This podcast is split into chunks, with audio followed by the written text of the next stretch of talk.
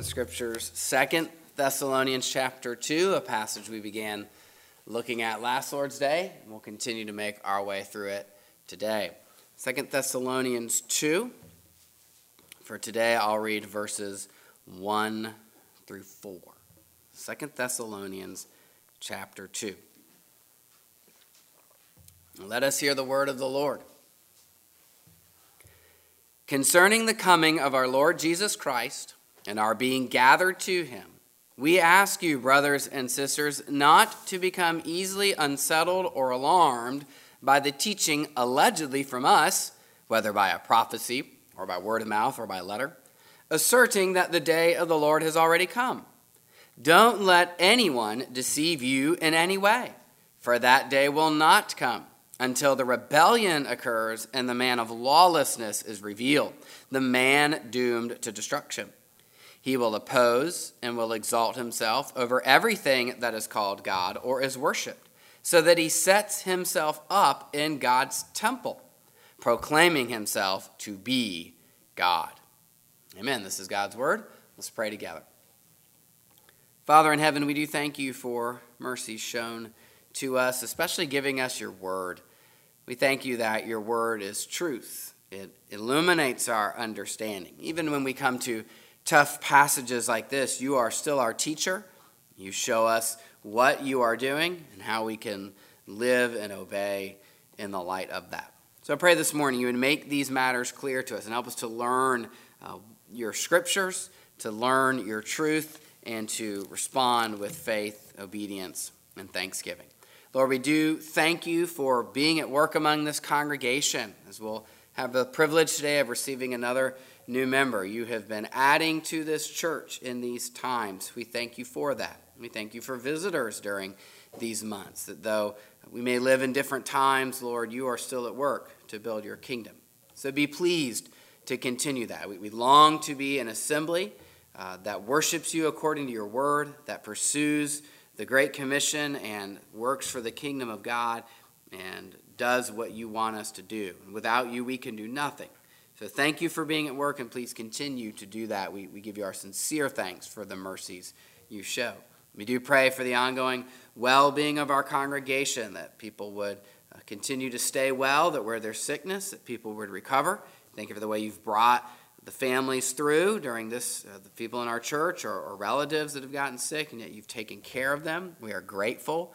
So may those mercies continue, and would you provide for your people and help us to live as uh, your children during this time. We pray for uh, the affairs of our nation, the country in which we live, that you would show mercy to us and that you might uh, control events, even as we read of in this word. That You're controlling, you're restraining, and, and directing everything according to the end you've designed. So may we see that and trust in that. And would you please be gracious to us? And we ask these things in Jesus' name. Amen. I want to begin today with a lighthearted story. It's obviously a serious passage, but sometimes even a lighthearted story can capture what the text is getting after. I found a video on YouTube this week that's dated to January of this year, and it is a video in which there's a wedding taking place, and a group of bridesmaids go and bang on the door of their friend, the last bridesmaid, in order to wake her up. And in the video, all the bridesmaids are dressed, they're ready to go. They, they could walk into the ceremony at any minute. And they're banging on the room for their friend, telling her, hey, you've overslept. You're going to miss the wedding. If you don't get up and get ready, you are going to be late and there's going to be disaster. And this girl, Anna, she begins to frantically get ready and she's just on the verge of tears, even crying at different points throughout the video, visibly disturbed. But what she's oblivious to throughout is that some of her friends keep smiling and smirking and looking at the camera as she's in hysterics. You see, according to the video's description, Anna is always late. And so the other bridesmaids have conspired to wake her up early in order to make sure that she is on time for the wedding. And the video ends when the whole group of bridesmaids arrive in the lobby of the hotel. They encounter another member of the wedding party, and that person is, is pleased to see them but confused and says, Why are you all ready so early? And that's when Anna looks and says, "Wait a minute, what time is it?" They tell her it's 1.30 and that the wedding is still four and a half hours away. Well, I hope those bridesmaids are all still friends, by the way. But you can see how what they designed to do worked out. But you even see how it might connect to a passage like this. You see, here was a person who thought she had missed an important event, who was shaken by the misinformation that she had overslept, but then had visible relief, though she was a little annoyed at first, too. She did eventually smile before the video ended, but had visible relief when she learned she had not missed the big moment. Misinformation can shake you, but truth settles you. Well, last week we started looking at Second Thessalonians 2. And here was a situation in which Paul must combat misinformation. Misinformation concerning both the timing and the nature of Jesus' second coming. Someone, whether through proclaiming or writing a letter with Paul's name on it, had convinced them that the day of the Lord had already come. They probably reinterpreted the second coming in a more spiritual or invisible sense. In other words, they weren't looking for a, a, manifest, glorious appearing, but rather some kind of realized coming of the Lord, a new spiritual state of existence, or what have you. We're not given a ton of details, but that's the picture that emerges from other verses. So, in other words, to a church that was suffering, they were now thinking that there's no obvious relief coming. To a church that had buried loved ones, possibly, since they had formed the church, they now did not have hope that they would rise again from the dead. Their, their expectations, their future hopes, had been shaken. And you can see how that would disappoint and alarm them.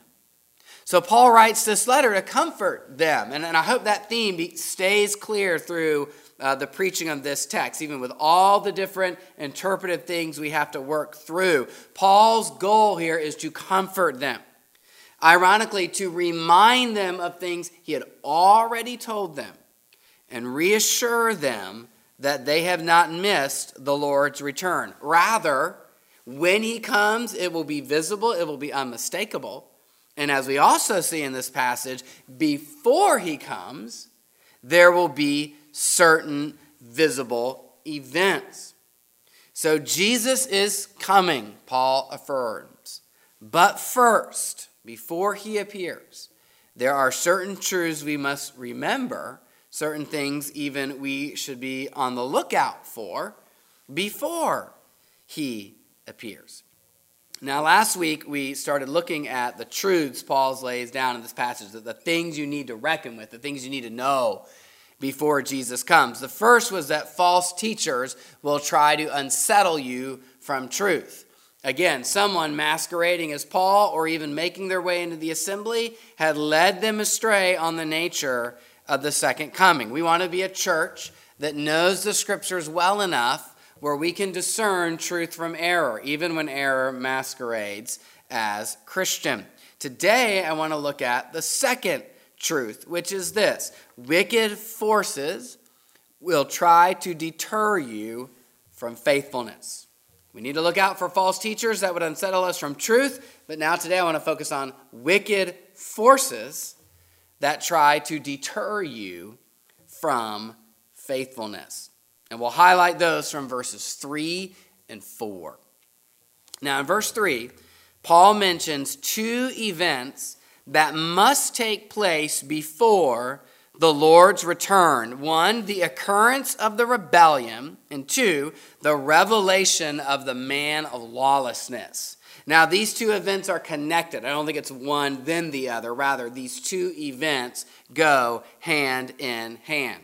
And as we begin to talk about these, this is where we're going to see some of the areas where there's not 100% agreement on who these people or what these events might be. You might, you might have heard preaching before that's a little different Uh, from what I will give you today. We need to answer the question what kind of rebellion is this? What, what is this, or who is this man of lawlessness? How might we know when they appear? And so I'll pro- define the terms as we proceed and, and try to lay out a good argument. But let me tell you up front where I think these verses are pointing. The events described here are the kinds of events that occur throughout redemptive history.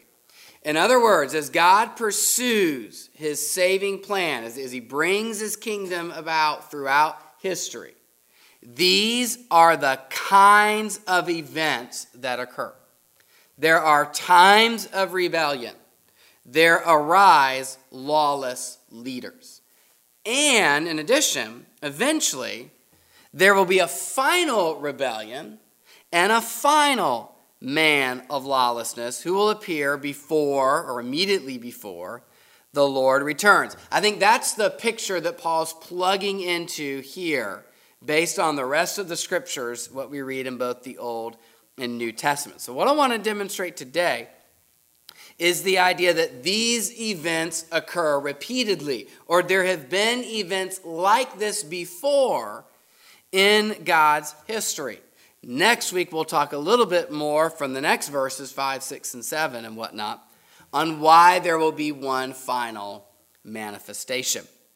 So let's start with the rebellion and the man of lawlessness. In order to do this, I've, just, I've got to be a little more teachy today. In other words, I want to read some scriptures to you, I want to refer to some things uh, from other passages that we've looked at before, and just try to paint this picture for you of what God's history looks like with reference to people like this. So let's talk about the rebellion. The Bible talks or speaks often of times of rebellion and connects them to opposition to God's people and prophetic events, the end times or the last days, the time in which we now live. So in Daniel 8, you have the vision of the ram and the goat a vision that anticipates the rise of the Medo Persian and the Greek empires, the empires that would come immediately after Daniel's day, living in the Babylonian Empire.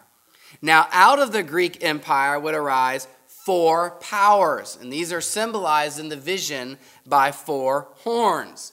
One of those horns fights against God and his people. And listen to how Daniel 8:12 describes that time. Because of rebellion, the Lord's people and the daily sacrifice were given over to the horn. It prospered in everything it did, and truth was thrown to the ground. And the next verse states that this vision here concerns the rebellion that causes desolation. Likewise, 1 Timothy 4 1 says, The Spirit clearly says that in later times, some will abandon the faith and follow deceiving spirits and things taught by demons. So, rebellion, particularly against the worship of God and the true faith. Now, let me also introduce this idea of the man of lawlessness. You can see how he ties in to these times. The man of lawlessness appears to be a person of authority, a ruler who fights against God and his people during these times of rebellion. So let me read you a few more passages from Daniel. And as I read these, if you want to note them and go back and reread them, go for it. But just listen. Listen for these themes that recur opposition to God, opposition to God's people, rebellion and lawlessness tying in with that opposition. We just read Daniel 8 12. Listen to the verses right before them, verses 10 and 11. The horn grew until it reached the host of the heavens and threw some of the starry host down to the earth and trampled on them. It set itself up to be as great as the commander of the army of the Lord.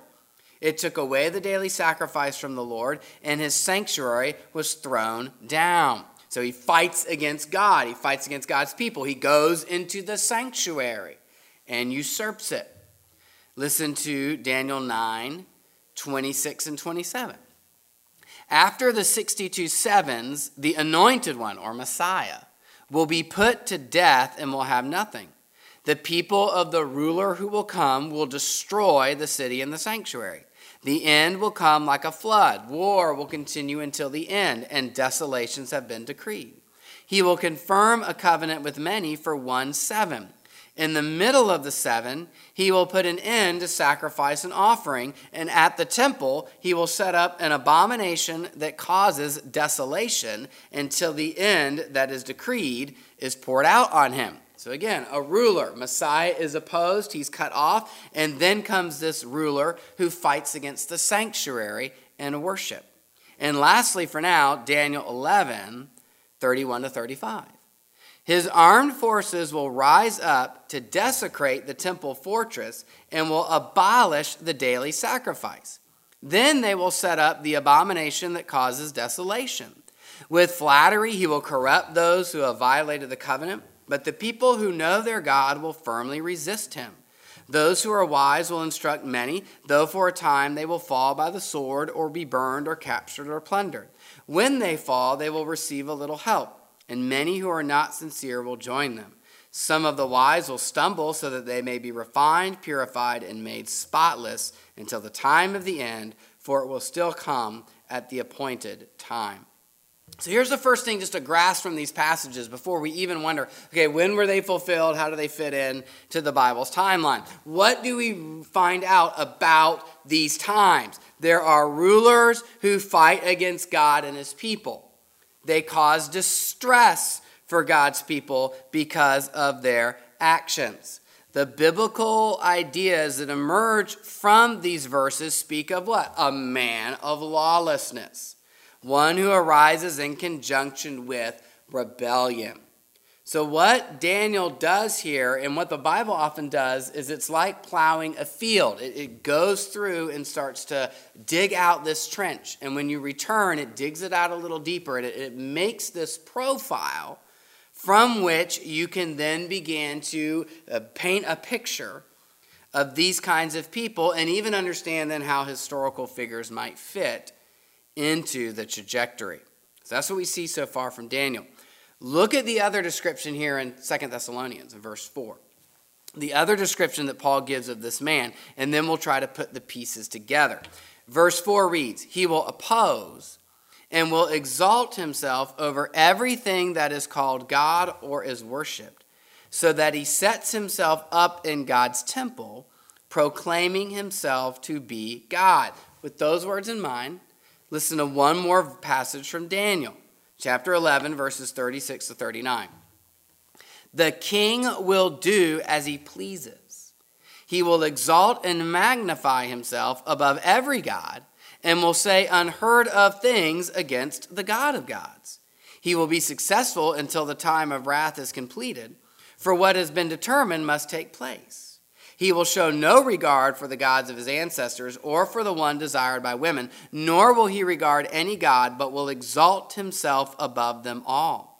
Instead of them, he will honor a God of fortresses, a God unknown to his ancestors, he will honor with gold and silver, with precious stones and costly gifts. He will attack the mightiest fortresses with the help of a foreign God and will greatly honor those who acknowledge him. He will make them rulers over many people and will distribute the land at a price. There, once again, a man of lawlessness. He doesn't recognize the true God. He doesn't recognize any God for that matter. He views himself in godlike terms and he then exalts himself accordingly. He wants what belongs to God to come to him. He loves the God of fortresses, power, and might. So there's the picture the Bible's painting rebellion against God and his ways, a man of lawlessness who would usurp the place of God in order to lead God's people astray. So, who is this person? How might we identify him? Well, we are helped by the fact that some of the passages I've read you this morning have already been fulfilled. And so God helps, like I said, provide the profile for identifying people that might fit the bill. Now, the passages that I've referred to, we've actually already looked at before. We went through Daniel, and so we, have studied some of those together. We also studied Mark 13, Jesus' Olivet Discourse, which helped shed light on what Paul is talking about here in Second Thessalonians. So I can't go through all those details again, but I do want to quickly review those passages in order to see how all the pieces fit together. So let me refer to some of those again in summary form. And if you want the notes, you can ask me. You go back and listen to any of those. Be happy to help uh, with the details. But Daniel 8, we read from that twice today. It envisions a horn, a ruler. He will defile the sanctuary, take away the Levitical sacrifices, trample truth, and cause the Lord's people to suffer under his hand. Well, according to the time frame of Daniel 8, the time frame the passage itself gives us, comparing it with the historical record. The time frame refers to, like I said, the Medo Persian Empire and the Greek Empire, the empires that followed the Babylonian Empire in Daniel's day. After the death of Alexander the Great, his empire was divided among his four generals, four horns. One of those generals occupied the territory to the north of Israel, the land of Syria. Another of those generals occupied Egypt and governed over that land. And those two groups fought against one another. And guess who was often caught in the middle? Israel. And one of those leaders of the north, Antiochus IV, was savage in his treatment of the Jews. In fact, at one point, Antiochus abolished Israel's sacrifices, said you're not allowed to do that. He sought to impose Greek customs on God's people. He said you need to worship our gods. He plundered the Jerusalem temple, killed Jews, suspended sacrifices and the Sabbath, and destroyed copies of the law. He then sent officials into the towns of Israel in order to enforce pagan customs. One of the books that's written between the Old and the New Testaments. It's not a scriptural book, it's not an inspired book, but it's a good historical record. And it's a, a historical record Paul would have been aware of. It, it reads this way in one passage The king's officers who were enforcing the apostasy or the rebellion came to Modin to make them offer sacrifice. You see what Antiochus did there around 167 BC? He sought to thwart the true worship of God. And he sought to force God's people to rebel or to fall away from their faith. So he's like a man of lawlessness during a time of rebellion. But the picture doesn't end there. Jesus anticipated there'd be another abomination of desolation after his day. So in Mark 13, 14, he says, When you see the abomination that causes desolation standing where it does not belong, let the reader understand. Then let those who are in Judea flee to the mountains. Jesus uses the language of the book of Daniel, an event that was now past in his day, that had been fulfilled by the invasion of Antiochus. But he encourages his disciples to be on the lookout for another desecration of the Jerusalem temple. Daniel 8 had been fulfilled. And yet there was going to be another desecration coming. How? Are the chapters fulfilled multiple times? No, this time Jesus is referring to the prophecy of Daniel 9. Remember, an anticipated Messiah would be cut off and then a ruler would come who would put an end to sacrifice and offering, and at the temple set up an abomination that causes desolation. So one abomination had come in Israel's history, Daniel 8. But another abomination was coming, Daniel 9.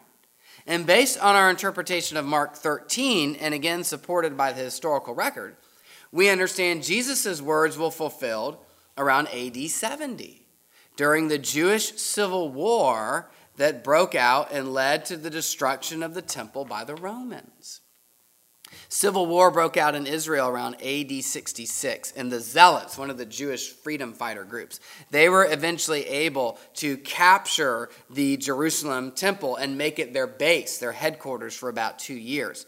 And the Jewish historian Josephus speaks with horror of the way they invaded the sanctuary with polluted feet and mocked the temple ritual while the sanctuary was defiled with blood as factional fighting took place. In other words, this wasn't a spiritual group of people. They were just defending their land and their cause, and they actually desecrated the temple in their battle. But then, when Rome returned in AD 69, they broke into the temple, they retook the land, they set up their idolatrous flags and their Roman symbols, and that would have reminded the Jews of what Antiochus did years ago. And again, to appeal to Josephus, he refers to the Roman soldiers offering sacrifices to their standards in the temple courts. And I think Jesus is telling the disciples look, beware.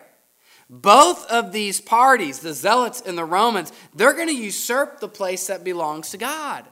They're going to desolate his sanctuary. Both Israel's attackers and Israel's defenders were involved in rebellion. And it trampled God underfoot. It usurped the land, the place that properly belonged to him. So I want you to see just how Paul can draw from all these different images throughout Scripture and, and utilize all these different uh, viewpoints to bring to mind a picture of rebellion and lawlessness. Throughout history, men and movements arise and they wage war against God and his people. They usurp to themselves honor and privileges that belong to God alone. They want the attention and glory that God alone deserves and they seek God's people. They want to lead them away from their faithfulness to God and from their primary obligations to God's kingdom. And Paul wants us to be on the watch, on the lookout for such people.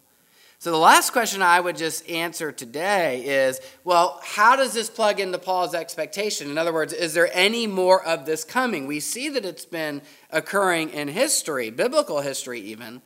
But how did, Paul seems to imagine that there is another manifestation. Well, Daniel 8 was fulfilled in the time of Antiochus.